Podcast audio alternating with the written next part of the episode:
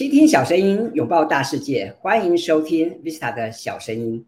时间过得很快，转眼哈，二零二三年哈已经进入夏天了哈，所以其实我们的上半年已经进入尾声了啊。那不知道各位朋友，你今年上半年过得好吗？是不是任何事情都有在你的计划之中呢？那么，呃，说到上半年，我想大家一定有很多的感触，因为现在疫情好像慢慢获得控制，好像我们的生活又逐渐回到了正轨。那么，不知道各位你的工作啊，你的生活啊，是否如你的预期呢？那么，说到工作跟生活，我想很多人都为了自己的生活而打拼嘛，都想要努力的追求财务自由啊。那我们今天就来聊聊这个相关的话题。那么，说到这个财务自由，也说到被动收入，我想大家都很关心这个议题。那最近我在书店看到这本书啊，这本书的书名相当吸引我，因为它的书名叫做《慢富》。那当然了，我相信很多人看到这个书名，你会觉得很好奇，哎，这个追求这个富有是很棒的事情啊，可是我们为什么要慢慢来啊？对不对？我们应该要快富啊，对不对？为什么要慢富呢？所以今天非常开心，有这个机会，我们邀请到本书的作者这个慢。慢活夫妻的 David 哦，来上我们的节目，那请他来跟我们现身说法，来聊聊这本书，还有就是他跟他老公现在怎么样来推动这个慢富的理念。那一开始先欢迎这个 David 来上我们的节节目，好吗？谢，谢谢谢谢你。那么可不请你来跟大家聊一聊哈？那么嗯，为什么你会想写这本书呢？你就先自我介绍一下呢？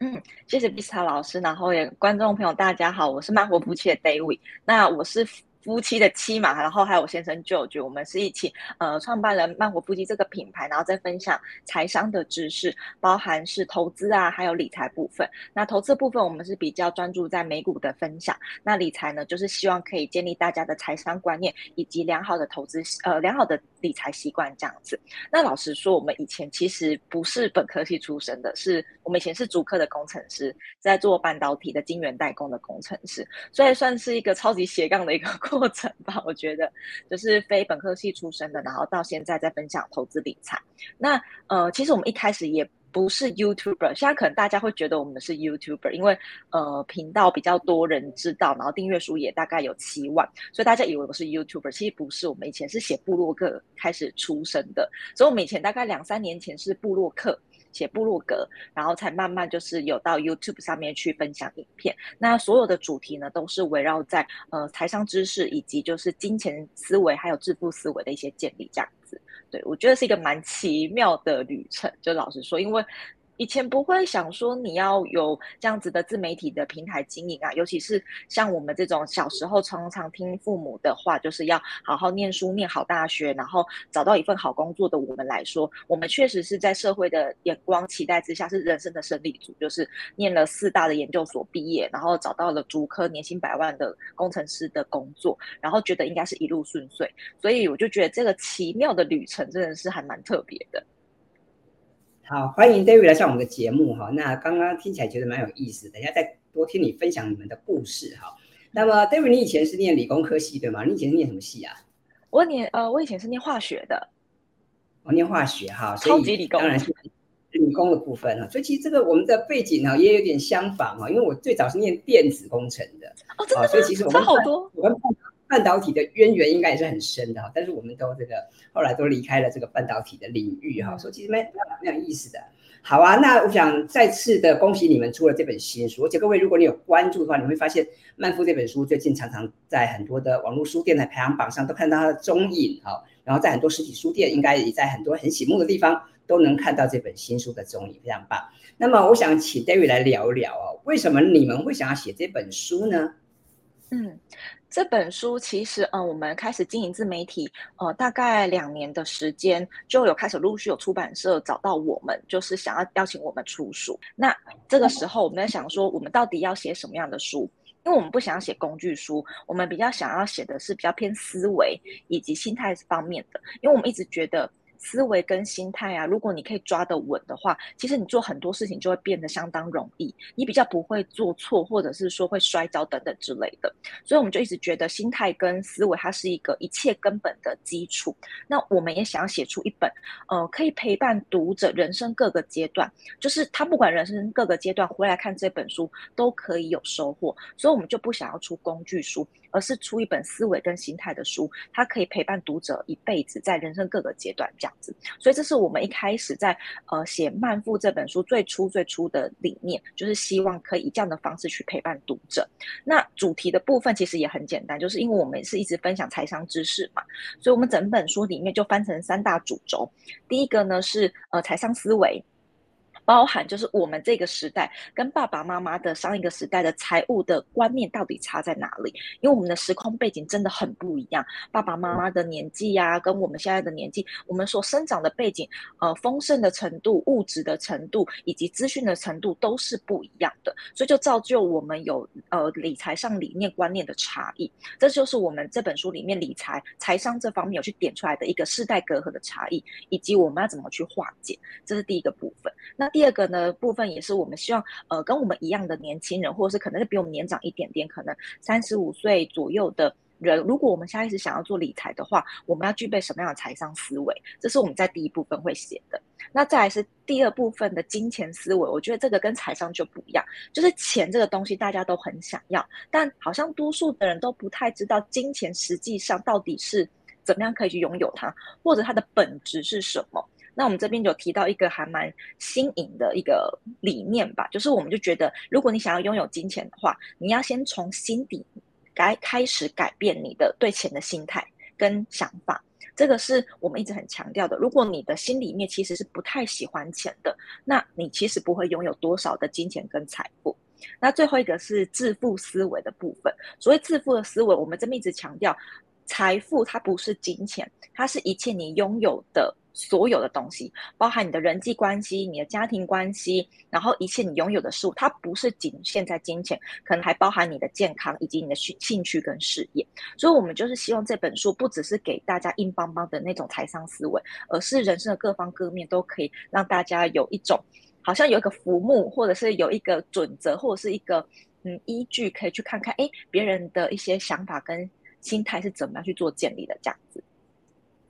好，谢谢 David 的分享哦。的确，我自己在看这本书，我也觉得蛮蛮有意思的。因为其实坊间的投资理财的书籍其实相当多啦。我们之前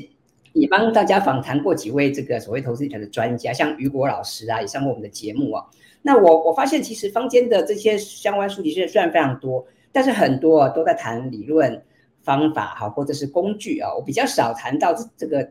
自己的一些故事哈，或者是过来的一些经验谈。那么我觉得。在这本书里面，我看到曼活夫妻，尤其这两位那么年轻哈，那么我看你们一路的这个把你们的一些经验或者一些想法，把它写在书上，我觉得是蛮难能可贵的哦。那么我想大家一定有听过一句话，就是你不理财哦，那财也不理你嘛哈。那大家都知道投资理财很重要，但是很多人还是不知道该怎么开始啊。那书上有提到说要具备这个财商的知识嘛，那是不是请请你请 David 来聊一聊哦？为什么我们需要具备财商知识？还有像你。你你们之前也都是理工科系背景嘛，对不对？我想当初一开始应该也不熟悉这些东西，那你们是怎么样接触、怎么样学习，或者心态上怎么样去接受这些东西呢？嗯，其实一开始我们出呃出社会的时候，开始有第一份薪水，其实都蛮兴奋的，有一种就是经济独立，耶，我要成长，我要长大了这样子。但是我们发现一个盲点，就是哎啊，我要怎么处理我赚来的钱？以前老师没有教哎、欸，老师就只有教我怎么样去找到一个好的工作跟我的专业技能。对，他他只叫我要就储蓄，然后爸爸妈妈、阿公阿妈都只叫你说，你钱要好好存下，你要节省一点啊，但是。那那我怎么活用它？我不可能一辈子都存钱呐，我不可能一辈子都工作。那如果说以后我没有工作了，我就没有钱可以存，那我，我怎么办？我们后来出社会，呃，大概拿到第一份、第二份薪水的时候，就觉得，哎，不，好像 跟以前学的那些东西好像有点不太对哦，这样子。然后后来我们才慢慢的去想一些方法，就是，哎，我这一笔钱有没有办法去让它创造更多的钱？那是我们的。呃，思维很简单，就是我们有没有办法，我不靠工作，但是就可以让它产生钱。那后来就开始慢慢接触到投资嘛。那投资就是很简单，就是用你的钱去创造出更多的钱，这是投资一个最核心的概念。但是投资要怎么做，也是唔知呀，又没有人教，怎么办？第一个就是大家会非常下意识的去找，比如说部落格的文章。然后 YouTube 的影片，或者是去买书来看，我觉得是大家一开始想要接触一个新领域的时候，一定都会呃尝试过的管道。那一开始确实我们在这三个资讯管道得到蛮多的知识，就是呃我知道一些心态怎么做建立，一些知识的基础，比如说一些名词或者是一些概念，这些我们都知道。好，那我想说，好，那我们终于要实战了。哎，实战下。不对啊，为什么好像跟我想的不太一样？就是出了什么问题？就是概念有，但是实作的部分我觉得很零散。因为呢，我不知道怎么样从第一步、第二步、第三步。因为我们看了非常多的文章啊、影片跟书籍，它其实有时候都是单点式的，比较零碎的方式去做吸取的经验，你是很难去真的系统化它的整个 SOP 的步骤。OK，那所以呢，我们开始就觉得去寻求一些有没有比较系统化的学习资源，所以我们开始接触了线上课程，付费的线上课程。那我觉得线上课程一直都是我们很喜欢的学习方式，那是因为每一个线上课程，它其实都是老师的所有的背景，然后他帮你。浓缩，然后呢，用比较步骤式的方式告诉你，所以等于说，你今天在上上这个线上课程或者是实体课程的时候，你已经是有一个框架，有一个步骤是可以让你去依循的，会进步的比较快。那剩下你可能比较不足的地方，就可能可以再透过你其他平常一点一滴的累积，比如说看看影片、看看文章去做补足。但是你至少百分之八十九十以上的框，是已经是可以就是去执行的。所以开始后来我们已经。慢慢比较喜欢是用这种付费学习的方式去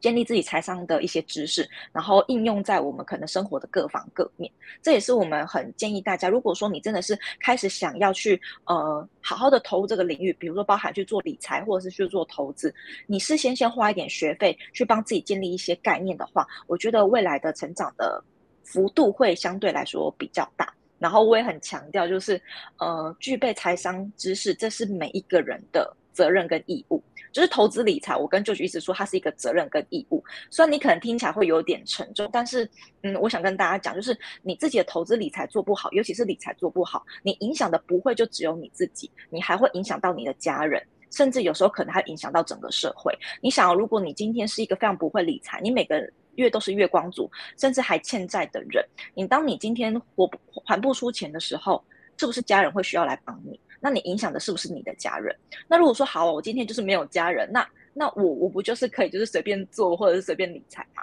但是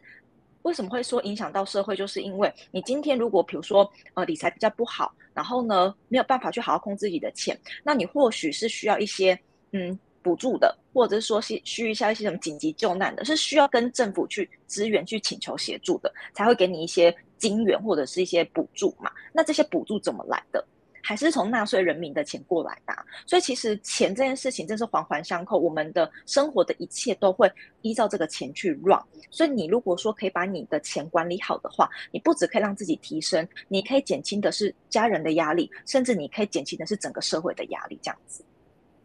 嗯，好，我也很认同刚刚 David 讲的哈，就是投资理财，它其实是我们现代人每个人必修的学分哈。我们除了我们自己的专业之外，哈，那即便你是过去是念人文的、念理工啊，都很好，但是也应该要了解一下投资理财。那当然很棒的是说，我们现在有很多的资源啊，你可以买书来看，你可以上线上课，你有很多的讯息可以参考。那么我在这本书上面哈，我看到一个有趣的副标啊，就我们的书名叫做《慢富》，那副标是“慢慢成为富一代，快快过上自由生活”。那我看到这个副标，我也觉得很有意思，所以我想要请教 David 哦。那我们要怎么样做到这个慢慢生活，然后又要快快自由呢？你有没有一些什么样想法，可以给大家做参考呢？嗯，大家一定觉得非常矛盾哈，就是我慢慢生活的情况之下，我到底要怎么样快快自由？OK，那其实呃，我们一直都强调心态跟心境嘛，就是你。这个人到底自不自由，不是外在去定义你的，而是你自己内心有没有去释放自己的那个自由的感觉。所以大家应该会发现，我们在生活这个时代里面呢、什么东西都步调好快哦。你主管给你的工作 deadline 压超紧，比如说星期一说星期三就要，然后你搭高铁的时候，你会希望搭最快速可以到达你目的地的那一班车，然后呢，去麦当劳的时候，你就会希望是以最快速度可以拿到你的餐点，等等之类都都非常的快。所以这种情况之下，你觉得你的心里面会多自由吗？其实我觉得是打个问号的。你当你越急躁的时候，你就会想要越紧抓着你身边所有的事物不放，因为你就很怕会失去什么，或者是跟不上。那其实你心态反而是相对不自由的。所以我们会说，慢慢生活跟快快自由，它其实是我们心态上的调整。当你把你的步调慢下来的时候呢，你就会觉得哦，好像生活中的这一这一切，好像速度没有这么快。我是不是可以释放出我更多的？心灵的空间，然后或者是我的时间去体验生活不同的东西。好，那这个时候大家会说，那我要怎么样慢慢生活？我的生活步调就是这么的快啊。呃，我们比如说你有习惯在用行事历的话，我就会故意把我们每一天的某一个时段，比如说一个小时、两个小时好了，用一个色块把它保护起来，然后上面写放空，就是这种纸板，就写放空两个字，就是要给自己一些留白的时间，不要把你所有一天的行程全部塞满，就是有点像是为你的生活去踩刹车。那你这个。放空的时间，你到底要干嘛？你真的可以拿去做放空，就是如果你的脑袋一直去转，没有去休休息的话，你会发现你的身心你会非常失衡，就是你可能心态会很焦虑等等之类的。但是你开始放空，你就是很漫游目的放空的时候，你的大脑才可以去做减压。那甚至你在这个放空时间，你可以去阅读一些书籍，或者是去散散步，去看看你的一些生活的周遭有什么样的人事物值得你去留意。所以我觉得，如果你想要开始慢慢生活的话，我们自己为自己生活踩刹车，不要这么快步。调的方式就是保留自己的空白时间，在我们的行事历上面就画一格放空。你看到这两个字的时候，你就会瞬间觉得，哦，我真的是该把步调调慢下来了。这样子，嗯嗯，我也蛮同意 David 的做法哈。的确，我们应该要保护我们的时间，因为我们的专注力也是很有限的哈。所以我一直认为说，呃，虽然我们现在是处在一个资讯爆炸的年代，大家都很生活压力很大，但是我觉得我们要追求的应该是一个快慢有致的生活。因为我们不是机器嘛，哈，你不能一直快快快快快，有的时候还是应该慢下来啊。那我们今天非常开心，邀请到这个《慢富》的作者慢活夫妻的 David 来上我们的节目，请他来跟我们聊聊啊，他写书的一些心情啊，还有他这几年来推广这个投资理财的一些一些经验。好，那么嗯，接下来我想请教 David，就是啊，呃，如果说我们的听众朋友啊，对今天的题这个节目有兴趣，然后想买这本书来看。那你有什么建议吗？比方说要怎么样搭配书，因为我们知道光看书还不够啊，我们还要身体力行嘛，我们还要行动嘛。那么你有没有什么建议给大家？比方说，呃，我知道我们这本书有五大章，对不对？那么是从第一章第一页开始看起呢，还是你有什么建议？那另外你有没有建议说大家可以一边看书，然后一边做什么样的准备？哈，比方说，呃，是记账吗？哦，还是说，哎，先去开个什么美股、台股的账户吗？啊，还是你有什么建议吗？可不可以请你跟跟大家分享一下？嗯，其实因为我们整本书里面总共分五个章节嘛，那第一章是比较偏呃金钱心态的建立，那第二章呢是我们跟上一代呃父母的财商的隔阂的一些想法隔阂，那第三章呢是呃在。老师就是我们在当学生，老师没有教我们的财商知识。那第四章呢，就是我们想要开始投资的话，我们要具备哪一些思维，跟要做什么样准备。那第五章呢，就是如果我们真的是想要开始过上比较慢步调生活的时候，我们该怎么做？那我个人会比较建议，呃，阅读这一个就是章节的顺序，就是真的是从第一章开始看，OK，就是真的是。从第一章就开始看，那我们会这样的安排，就是因为我们在第一章的时候是希望学员或者是希望我们的读者，他是可以从心态去建立我们对于金钱到底是的的感受是什么。我们在那一章里面有讲到一个非常大的重点是，你到底真的是喜欢钱吗？还是其实你潜意识是讨厌钱的？那你对于金钱的配得感到什么程度？所以我们建议，如果你在看第一章的时候，你也可以反问几个问题哈。第一个问题是。我到底是真心爱钱吗？你可能闭上眼睛，然后在一个没有人的地方，然后你问自己说：哎，如果我今天听到有钱人或看到有钱人，我第一个浮现出的念头是什么？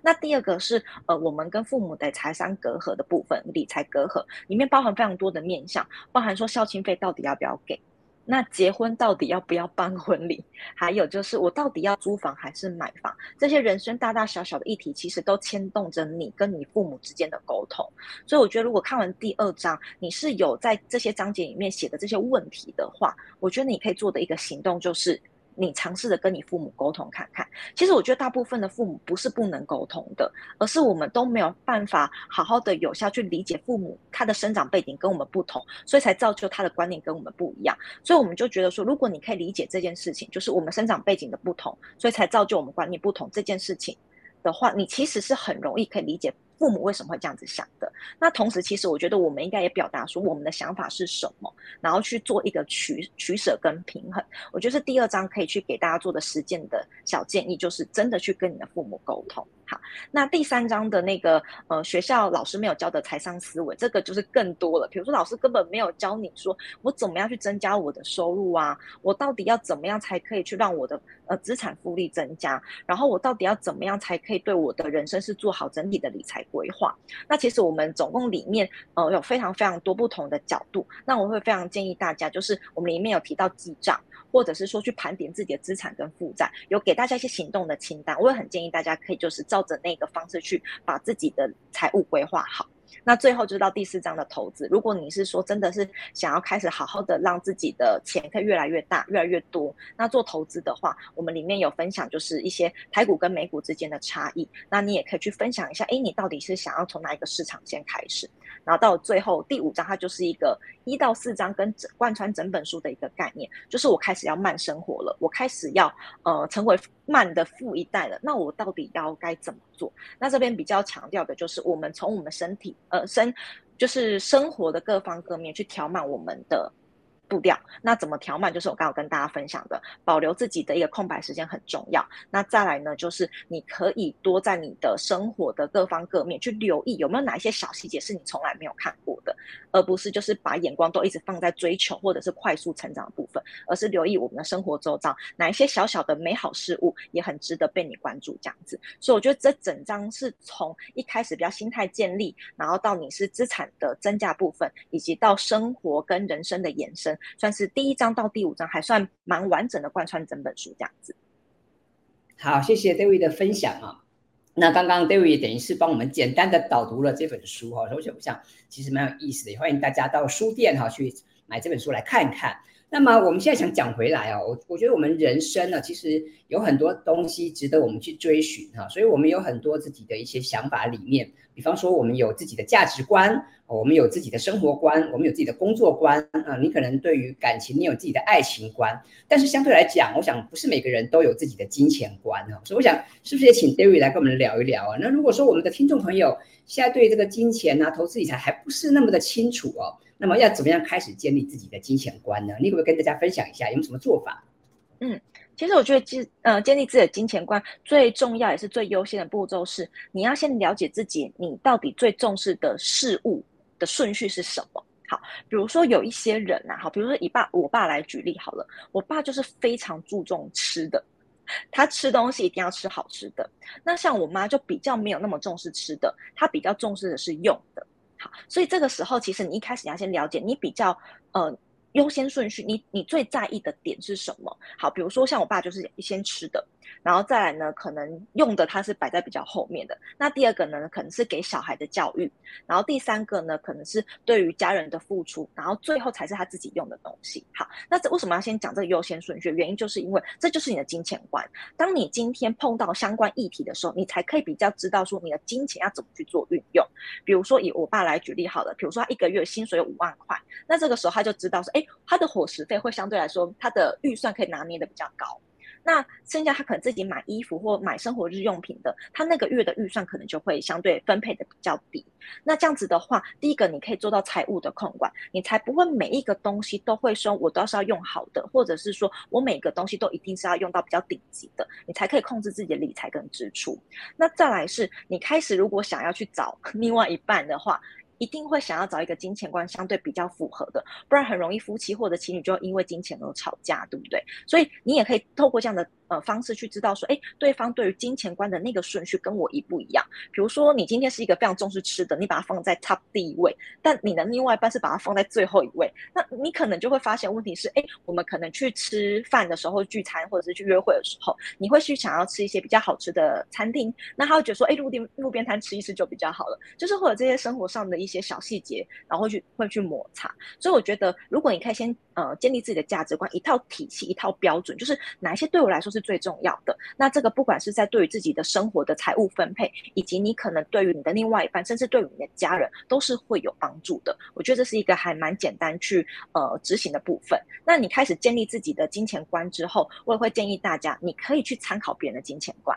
那我会建议你去参参考谁的金钱观呢？是那种真的已经是成功人士，或者是那种呃富豪等级的，因为你会发现他的金钱观会更加的全面，跟格局更大。那不是说一定他的百分之百是对的，因为观念、思维这种东西本来就没有正确的，每一个人都是不一样的。但是你可以去看看这些成功人士，他之所以会成功，是因为他在金钱的运用到底哪个地方是你觉得你可以去做学习的，然后再去慢慢调整的自己的金钱观，有没有哪里是需要去做修正的？透过一开始先从自己先出发，然后去吸取别人的经验之后，你的完整的金钱观就越来越健全，这样子。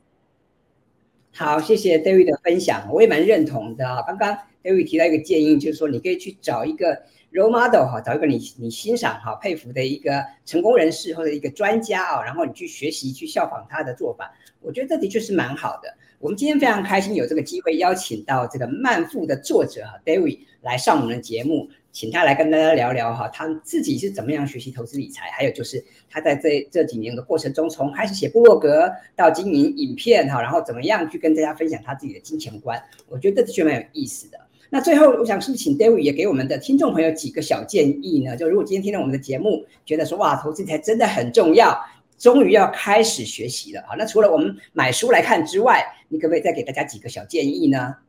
嗯，我觉得可以给听众朋友两个建议哈。第一件事情是最重要，就是不管你现在的收入，不管你现在财务状况怎么样，都一定要积极的去面对。那第二个怎么面对呢？就是带到第二点，我们要去好好的去盘点我们所有的支出、收入。还有资产跟负债，呃，很多人可能都会只是去记录他每个月呃收入多少钱跟支出多少钱，忘记其实还有另外一个非常重要的部分是资产跟负债。你拥有多少资产？比如说你有买股票了，你有呃定存在银行的现金，或是你可能有买基金、ETF，甚至你现在已经是有房子了，这些其实都会是你的资产。然后再是盘点你的负债，比如说你现在可能有房贷，然后有车贷，然后可能还有学贷，就是把这一些东西。收入、支出、资产、负债，全部都把它列下来，这样子你对你的理财才会有掌握感跟状，跟知道它现在目前呈现什么状况。那你也可以去判断说，诶，我当我今天开始真的是很用心在学习投资理财的时候，我的资产有没有慢慢的在增加？我的负债有没有慢慢的在下降？这样子对你的人生或者是对你的理财规划，你才会有一个依据跟一个抓稳的感觉。不然你可能就会像现在一样，就是觉得哦，我知道它很重要，但我还是。嗯，浮浮的，心中没有办法坚定下来，所以我觉得可以透过这样的小方式去呃，让你的财务或者是说让你的理财是更加的完整跟健全的。就是第一个，先 不好意思，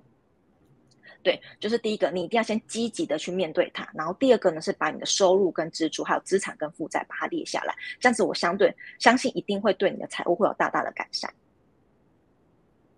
好，谢谢 David 老师的分享哈。我想今天非常开心可以邀请 David 来上我们节目，来跟大家聊聊他的新书《慢富》。我想我们大家都希望能够追求这个理想啊，有品质的生活。那么这个都要从建立自己的财的金钱观，具备财商知识开始。所以我也很推荐大家哈，有空可以去书店走走或上网去看看。然后呢，去参考老师的书啊，我觉得这是值得一看的好书。那么我也会把这个慢夫夫妻这个啊、慢活夫妻的这个粉丝团啊、官网，还有你们的线上课程，对吗？啊、放在这个我们的节目资讯栏啊，欢迎大家一起来参考选购。那我们今天的节目哈、就到这边进入尾声。那么如果各位你喜欢 Visa 的小声音，喜欢我介绍的一些好书的话，也欢迎你到 Apple Podcast 帮我们打五颗星，希望让更多的朋友知道我们的节目。好，那我们再次感谢 David，谢谢你来上我们的节目，来跟大家分享啊，要如何迈向慢富的生活。谢谢你，那我们就下次见喽，拜拜，拜拜，拜拜。